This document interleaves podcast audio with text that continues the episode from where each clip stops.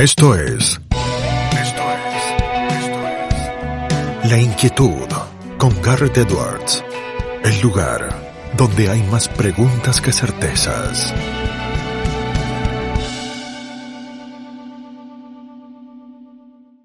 Damos vuelta de página aquí en La Inquietud por CNN Radio Rosario y ahora voy a compartirles una entrevista que hice Hernán Calatayud para Fundación Libertad, el sector pyme frente al contexto argentino el pasado jueves 24 de febrero. Imperdible entrevista a Hernán Calatayud. Estamos aquí nuevamente en Café Pyme, que es eh, uno de los eh, momentos de Fundación Libertad, donde le dedicamos justamente, como el nombre lo indica, un espacio para conversar de una manera lo más descontracturada posible sobre lo que sucede con las pymes, sobre lo que sucede con el sector empresario, el sector emprendedor también en la Argentina, en nuestro país. Hoy tenemos un verdadero honor, placer y privilegio. Él es eh, titular de una firma histórica en la ciudad de Rosario y en la provincia de Santa Fe. Su nombre y su apellido son marca registrada más de seis décadas, casi 65 años aquí en la provincia de Santa Fe y en la ciudad de Rosario, en el mundo de los electrodomésticos, en el mundo empresario de la ciudad y también me atrevo a decir, veremos cuánto nos quiere contar del otro, en el mundo de la política. Fue hace muy poquitos meses eh, candidato a concejal en la ciudad de Rosario. Y yo diría que le faltaron, no sé, 10 votos, 20 votos, eh, una eh, cantidad infinitesimal muy pequeña como para que lo tengamos eh, en el Consejo Municipal de la Ciudad de Rosario en la lista liderada por Miguel Tesandori. Decimos que es marca registrada porque en Rosario y en Santa Fe, si decimos Calatayud, todos saben a qué nos estamos refiriendo y es Hernán Calatayud quien está del otro lado, titular de la firma. Hernán, querido, además es un amigo. ¿Cómo estás? ¿Todo bien? ¿Qué tal, Garre? ¿Cómo va? Saludos a la audiencia. Es la, primera vez eh, que hablamos en, mucho tiempo, creo que eh, no nos veíamos la cara prácticamente desde que arrancaba la pandemia. Tenemos café pendiente, tenemos almuerzos pendientes, pero tenemos un café pyme hoy como para que compartamos eh, con la gente del otro lado que nos esté viendo y escuchando. Le poníamos un título a la charla de hoy, el sector pyme frente al contexto argentino, y si te parece, viajamos en el tiempo, viajamos dos años para atrás porque estamos prácticamente en el segundo aniversario del comienzo de la pandemia. ¿Cómo vivió Hernán Calatayud como empresario eh, esos primeros meses de incertidumbre eh, apenas eh, arrancaban las restricciones y el mundo parecía cambiar de manera inevitable? Bueno, fue, fue bravo, bravo porque como todos, todos los empresarios no sabíamos a, a qué nos estábamos enfrentando y de pronto te cierran todo y tenés los compromisos, tenés eh, cosas que, que, pagar, que, y bueno, todo, todo ese manto de, incertidumbre que estábamos teniendo no era fácil, además iba pasando el tiempo y eh, además no se vislumbraba cómo iba a continuar, simplemente cerrado. Y bueno, el rubro nuestro eh, fue abriendo un poco porque se hizo necesario también y eso ayudó a que se pueda continuar, y cosa que por ahí otros rubros fue bastante complicado, muchísimo más complicado, ¿no? Eh, lo, lo, he hablado con colegas, pero después, bueno, como que uno iba viendo un poquito de luz, pero también esa luz siempre ahí latente que no sabía si se iba a pagar o no se iba a pagar. Fue bastante nerviosismo e incertidumbre se vivió. Nerviosismo e incertidumbre, Hernán, y yo creo que ahí pones eh, el foco en el tema. El nerviosismo e incertidumbre son parte también de la vida cotidiana en lo que tiene que ver con eh, las pymes en la Argentina, ¿no? Y sí, eso, eh, pero eso fue una situación especial. Vos, si vamos al contexto normal, porque vos estás hablando de lo que es permanente, ¿no es cierto? Es como que eso a un problema le tiraste otro problema mucho mayor encima, y, pero el cotidiano eh, sí, sí está porque no tenemos, no hay reglas claras de juego. Y el tema de inflación en Argentina, eh, si no se soluciona, este, sabemos, quienes ya tenemos una edad más o menos ya eh, alta, sabemos que hacia dónde vamos, sabemos que vamos hacia eh, una crisis mucho más profunda. Tema inflación, Hernán, eh, que también es probablemente una de las palabras mágicas, no por lo bueno, sino por lo malo y por lo preocupante. Eh, cuando hablas eh, de inflación y lo pensás en tu rol empresarial, ¿qué es lo primero que te viene a la cabeza cuando decimos inflación? Mira, cuando hablamos de inflación, me viene el recuerdo de los 80. Me viene el recuerdo de que yo era, era joven y tenía eh, cambiábamos los precios a diario, eh, teníamos también momentos de una inflación de un 10, 15, nos habíamos acostumbrado en una meseta entre un 10 y un 15% mensual. Es decir, era una cosa, una locura. Y también, a medida que fueron aumentando las tasas, otra de las épocas, porque eso te hace aumentar tasa. Y las tasas venís haciendo plazo fijo, que fue cuando estuvo el famoso desagio. Claro. los mayores ¿Le, querés contar al que no sepa qué era eso del desagio? Claro, bueno, el desagio. Eh, vos, nosotros íbamos, eh, teníamos un televisor que lo vendíamos en 10 mil pesos, ¿no es cierto? Lo comprábamos a 8 mil pesos y lo vendíamos, perdón, vamos, vamos de vuelta porque lo comprábamos a 10 mil y lo vendíamos a 8 mil. ¿cómo? Para, una, locura, eh, pero estás perdiendo ahí 2.000 en el cálculo rápido. Pero íbamos y hacíamos un plazo fijo, eh, que eran, eran eh, los plazos fijos los podías endosar y se lo dabas al proveedor. Ese plazo fijo llegó a tener esta tasa de 60 y pico por ciento mensual. mensual. Y los que tienen memoria, que sean se van a acordar, cuando estaba el Banco del Oeste, como había garantía de los depósitos, porque los bancos se caían y había garantía de los depósitos, el, Estado garantizaba, uno podía hacer un plazo fijo por donde sea. Entonces, era parte del negocio hacer esos plazos fijos y pagar con esos plazos fijos. A mí me viene toda esa memoria de esa inflación atroz que hubo. Bueno, lo que pasa que cómo se llegó a eso, escalando, escalando. O, sea, fue como la rana en la olla cuando se dice ahí, Hernán, que eh, le fueron subiendo la temperatura de a poco, no es que un día tuvieron, uh, eh, no sé, mil por ciento como cuando se llegó a la hiper, sino que fue poquito a poquito, escalón a escalón. Lo que pasa que ese poquito a poquito eh, cada vez se acelera más, hasta que algún suceso en algún momento produce, produce un algo. Es un suceso, no sé, yo recuerdo un día te hablaba te venía un ministro, te aparecía en televisión y te decía, Herman González, por ejemplo, que todos los plazos fijos y todas las cuentas corrientes de tal monto iban a recibir un bono, estaba todo protegido, pero te daban un bono a el, plan, famoso plan Bones. Eh, como sucedió con eso, siempre apareció alguien hablando, diciendo, dando tranquilidad, quédense tranquilos, que no pasa nada, y, después termina pasando. Entonces, algún suceso que puede ser nacional o puede ser internacional. Esto que ahora está pasando con Rusia eh, puede, puede ser una cosa que nos puede llegar a afectar muchísimo a nosotros.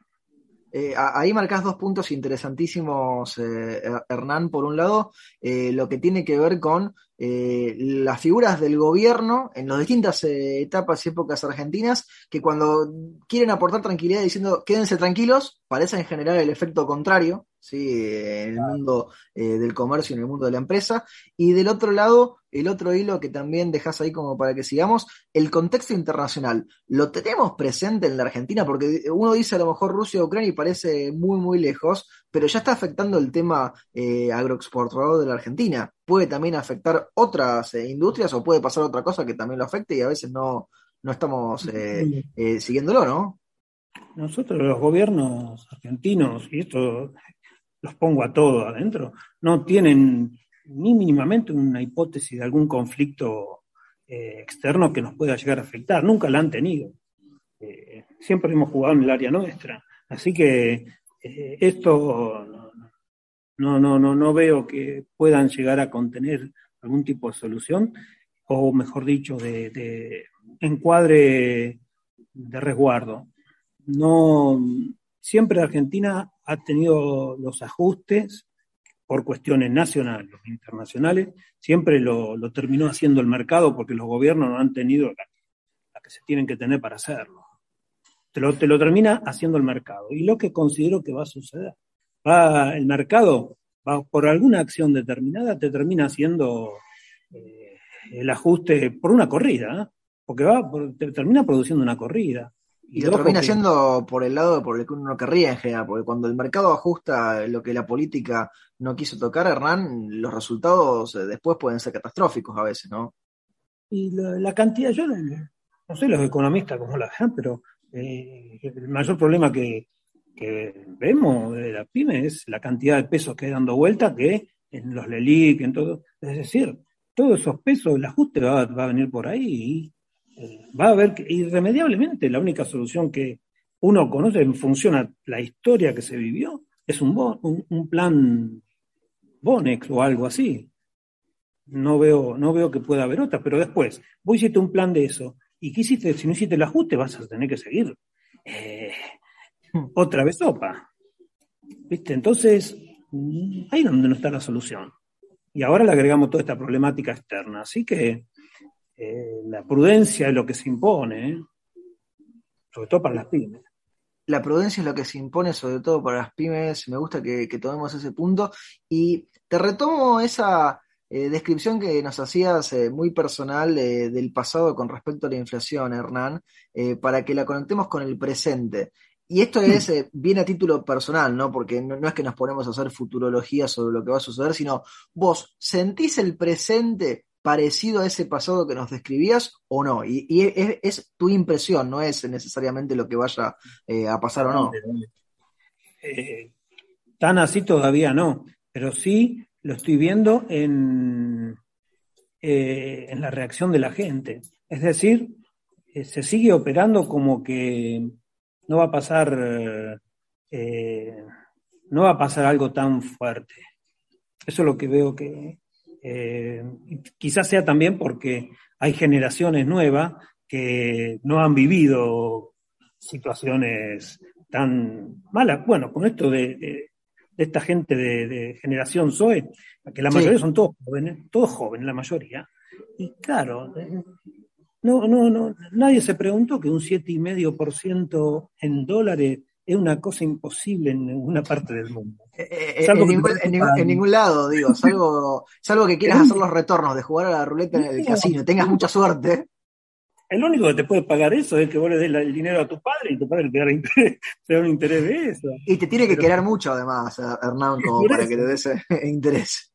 Eso, te das cuenta que hay una generación que cero conocimiento financiero. Y yo creo que hay una generación que no vivió situaciones de crisis que eh, estaban olvidadas. lo que le está pasando hoy a Europa también, me parece, con, con esta, esta situación de Rusia, ¿no? Eh, me parece que eh, hay una generación que no quiere los problemas, no quiere, pero los problemas están. Y acá pasa lo mismo. No se quiere, no se quiere, pero la situación está. Y el ajuste, quieras o no, tómenlo por izquierda, por derecha, por donde quiera, el ajuste lo vamos a tener que hacer porque lo debemos. Y si no lo hacemos, bueno, lo encontramos, como te dije, el mercado se encarga de vos. Te tomo, Hernán, lo de Generación Zoe.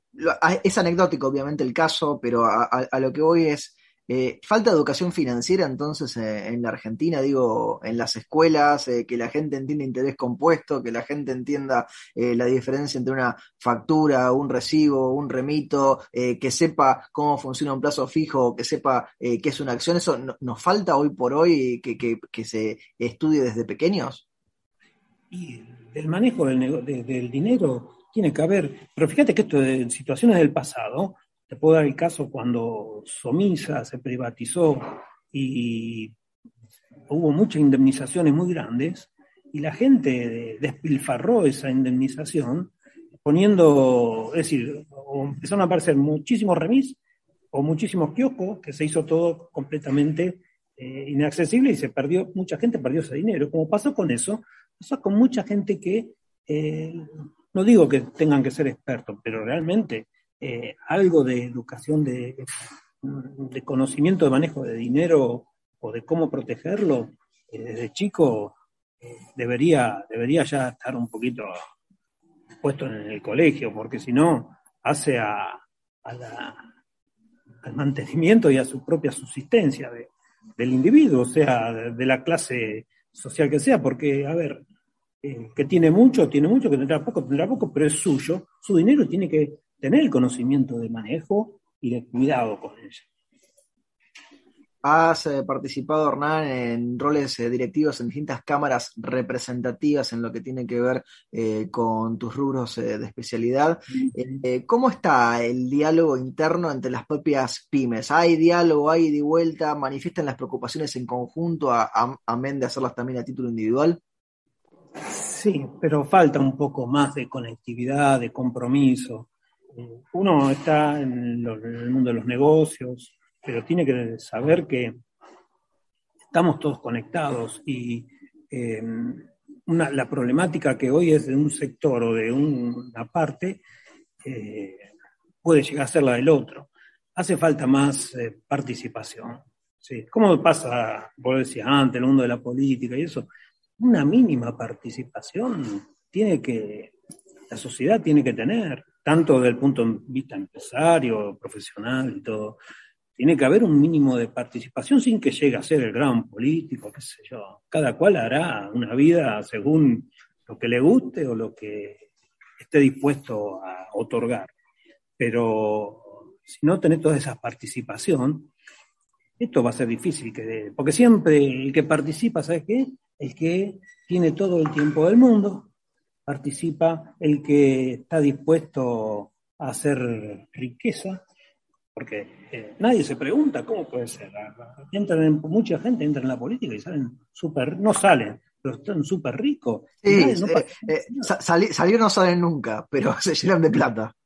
No, no, y bueno, todo eso, y todo nace desde la mínima expresión política, que es lo que el Consejo, el Consejo de todos los pueblos, las ciudades, todo eso, es de donde debería estar naciendo un político.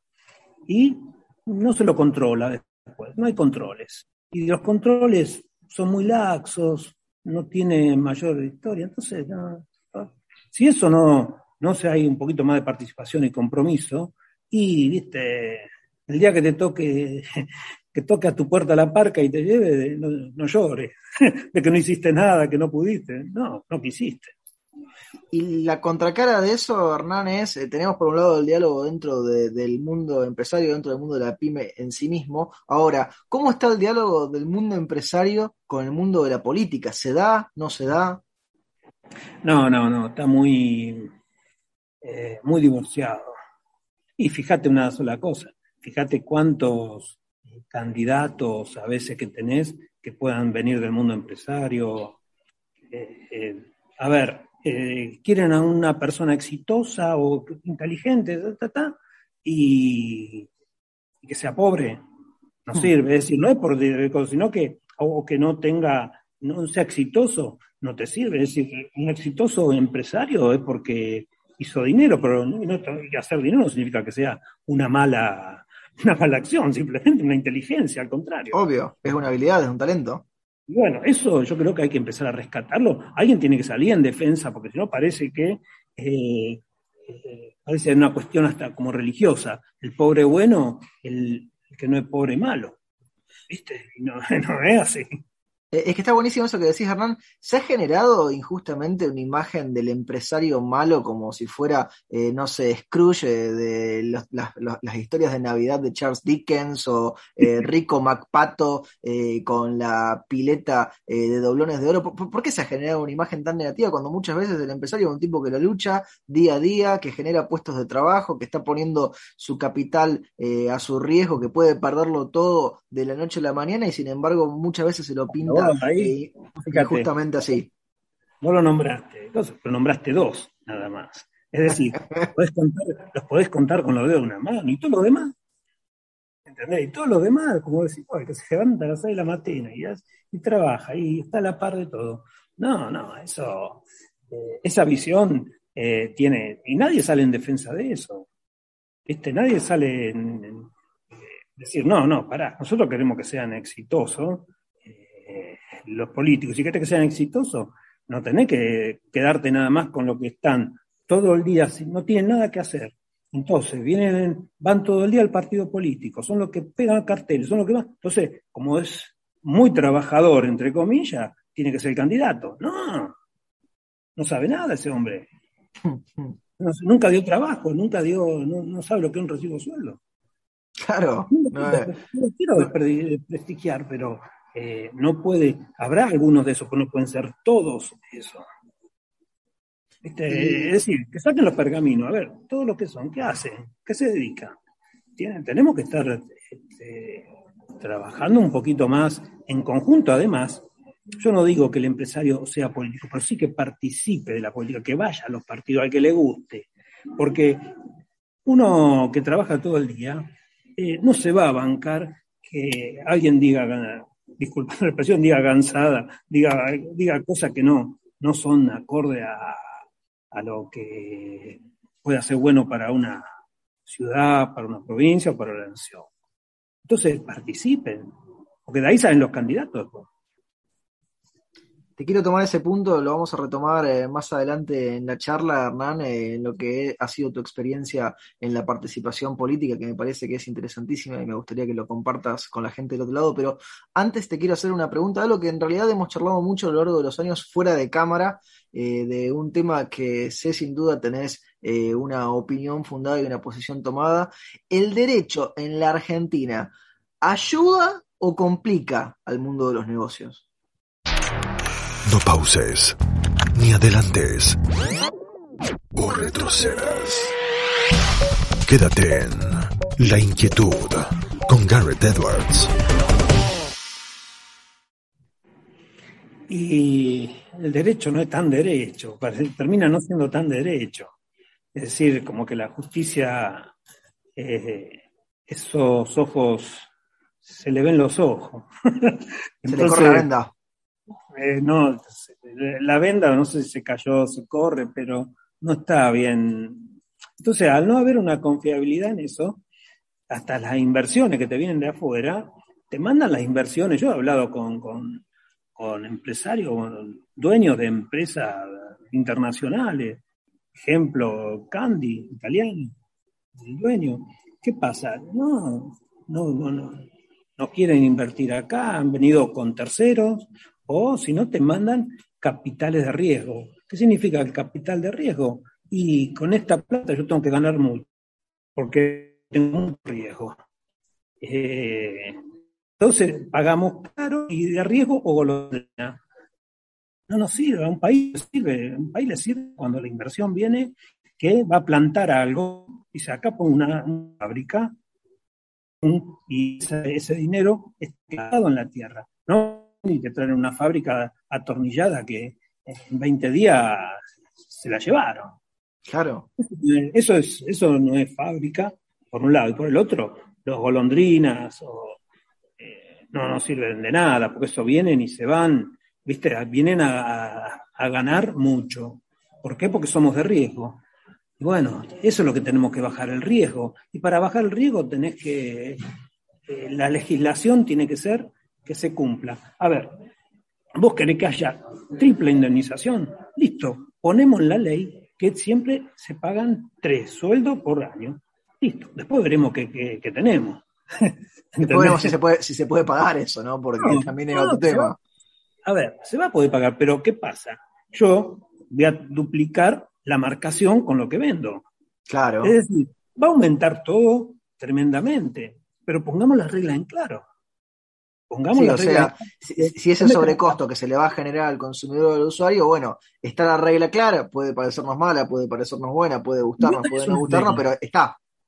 Si vos tenés una red, vos pones las condiciones de todos los órdenes, las comerciales, las laborales, hay una, una reglamentación.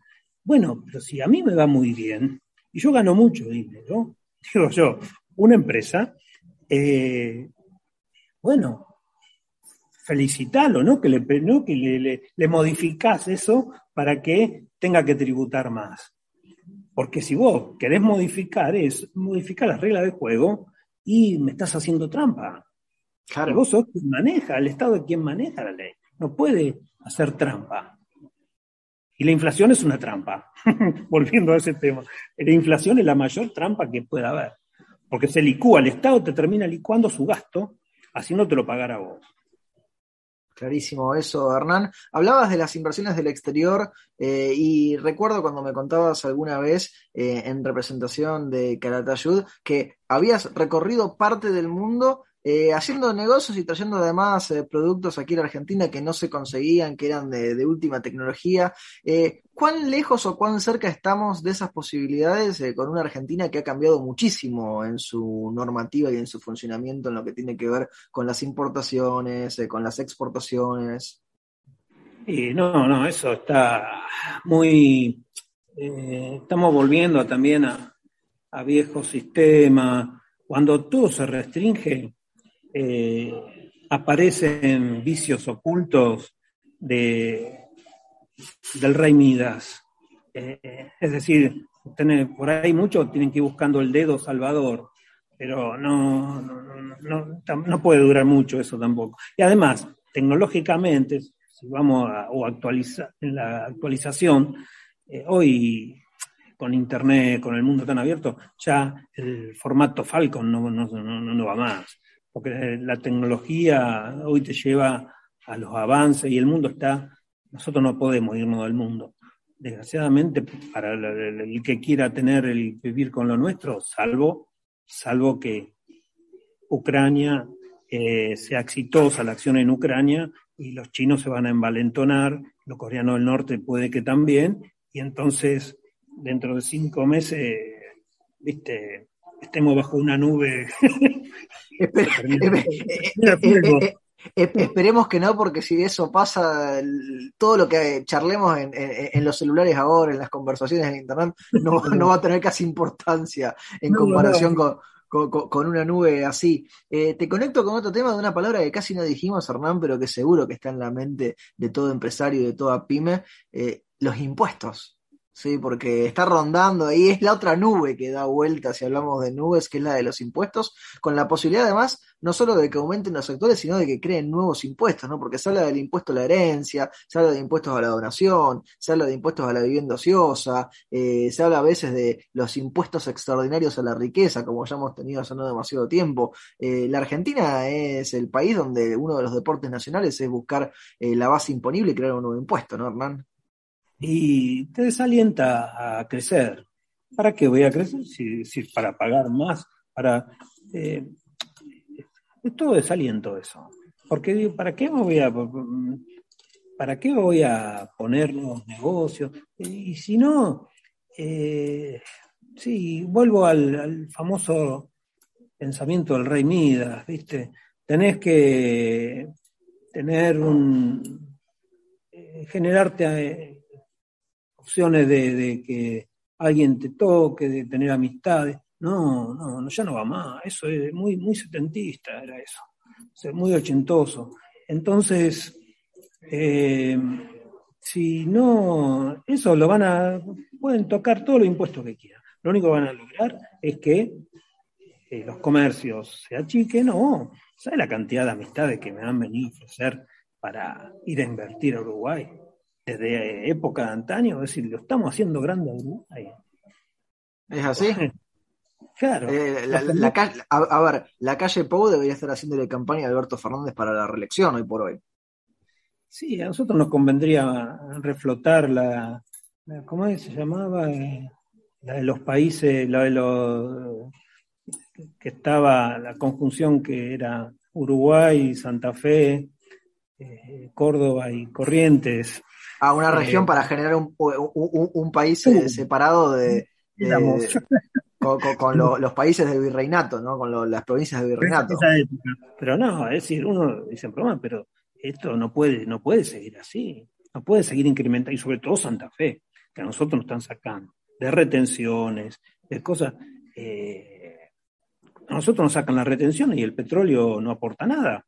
Con lo que exporta, o lo que se exporta de, de otras regiones, eh, no, yo creo que primero hay que sacar el tema de la, una exportación es una locura que pague un, que pague un impuesto, porque eso es todo dinero nuestro, que es de Santa Fe, que debería ser reinvertido en Santa Fe, o gran parte de eso en Santa Fe, y nosotros hacer un aporte a lo nacional, ¿no? Que a nosotros nos sacan y después nos dan como si nos estuviesen dando algo. O, sea, rediscutir la coparticipación, que es una deuda que tenemos por lo menos desde 1994, si no desde antes, ¿no, Hernán? Ahí, ahí falla, falla la política santafesina. Es decir, eh, todo muy alineado a política, eh, a partidos, grandes partidos nacionales, y ninguno realmente representando a, Santa Fe, todo de, acá para afuera, pero no, no hay acciones contundentes en defensa, en defensa de Santa Fe. Te tomo ahí ese punto, Hernán, eh, porque a lo mejor querés eh, dejarnos alguna idea. Eh, yo sé que desde lo político lo has analizado, no porque necesariamente Rosario fuera a escindirse del resto del país, pero vos cuando pones el ojo recién en Santa Fe y en las cosas que debería tener y no tiene y las defensas que se deberían hacer y no se hacen, hay ahí una discusión siempre por mayor autonomía de mínima si es que no de pensar, como decías vos, regiones distintas que se separen del país, ¿no? No, no, yo no digo, no hablo por ahí de separación, pero sí de autonomía eh, santafesina, ya no, no digo de Rosario, digo santafesina, y que el sistema tributario se invierta. Eh, es decir, recauda Santa Fe y participa la nación. Eh, sería incluso, las recaudaciones serían más lógicas, eh, normales, pero vuelvo a lo de antes, si no corregimos acá hay una cosa que tenemos que poner una obsesión y es la inflación. Si no se corrige eso y se sabe que se tiene que hacer un esfuerzo, todos vamos a tener que hacer esfuerzo, pero todos es todos, eh, para que esto se frene. A mí no me gusta mucho decir, eh, voy a tener que vender menos, pero bueno, haré el esfuerzo y tendré que comprar menos yo también todo. Si todos compramos menos de todo, y algo van a tener que hacer estos muchachos. porque se le va a caer la recaudación, y pero es la única manera, porque si tenés fiebre, si, porque tenés alguna enfermedad, y si tenés enfermedad la tenés que curar, no podemos seguir dando, te dan dando pastillita, pastillita y empeoramos la enfermedad. Es así. Eh, Hernán, volvemos al punto de tu participación política. Fuiste el año pasado candidato a concejal para el Consejo Municipal de Rosario. Por muy poquito no entraste. Yo pensé que ibas a entrar, no te lo dije antes para no eh, lechuciar eh, la cuestión, eh, con una campaña hecha desde abajo, con la gente, con Miguel Tesandori liderándolo. ¿Cómo fue tu experiencia en el paso político, de participación política ya formal, no como candidato?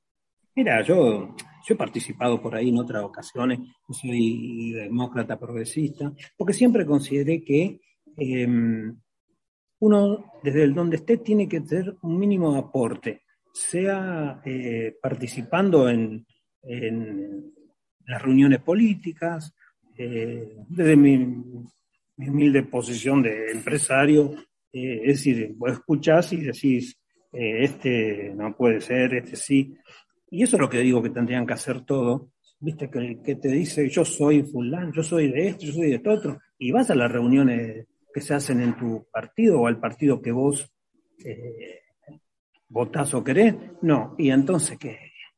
¿De qué estamos hablando? Esto eh, siempre es bueno ser partícipe, lo que sí, eh, siempre dije que uno tiene que si puedes, si se puede participar, hasta donde se te otorgue.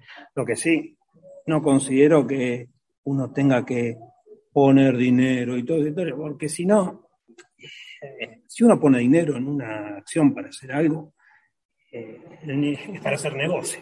Cuando se pone dinero es para hacer negocio. Entonces, eso no, siempre me hizo ruido y no, no, nunca estuve dispuesto a eso. Pongo mi trabajo, pongo mi tiempo, pongo mi, lo que mucho poco puedo saber. Eh, tanto sea para enriquecer o para ser partícipe. Pero no, no, no. Ese es el límite, creo, de, porque cuando uno pone dinero eh, hace negocio. Y yo creo que hace falta un poquito de limpieza y transparencia en esa parte. Ahora, eh, si no se participa, como te decía antes, cuando hablábamos de las estaciones tanto gremiales, y, y bueno, tener lo que, lo que nosotros votamos lo que queremos que nos represente. Lo que, y es así, en todos los órdenes. Es decir, cuando un, un, profesor de Buenos Aires se queja por tal o cual cosa, y bueno, pero él está representado por Baradel. Es decir, Baradel, no lo, no lo estoy mereciendo ni nada, pero... No, no, está describiendo.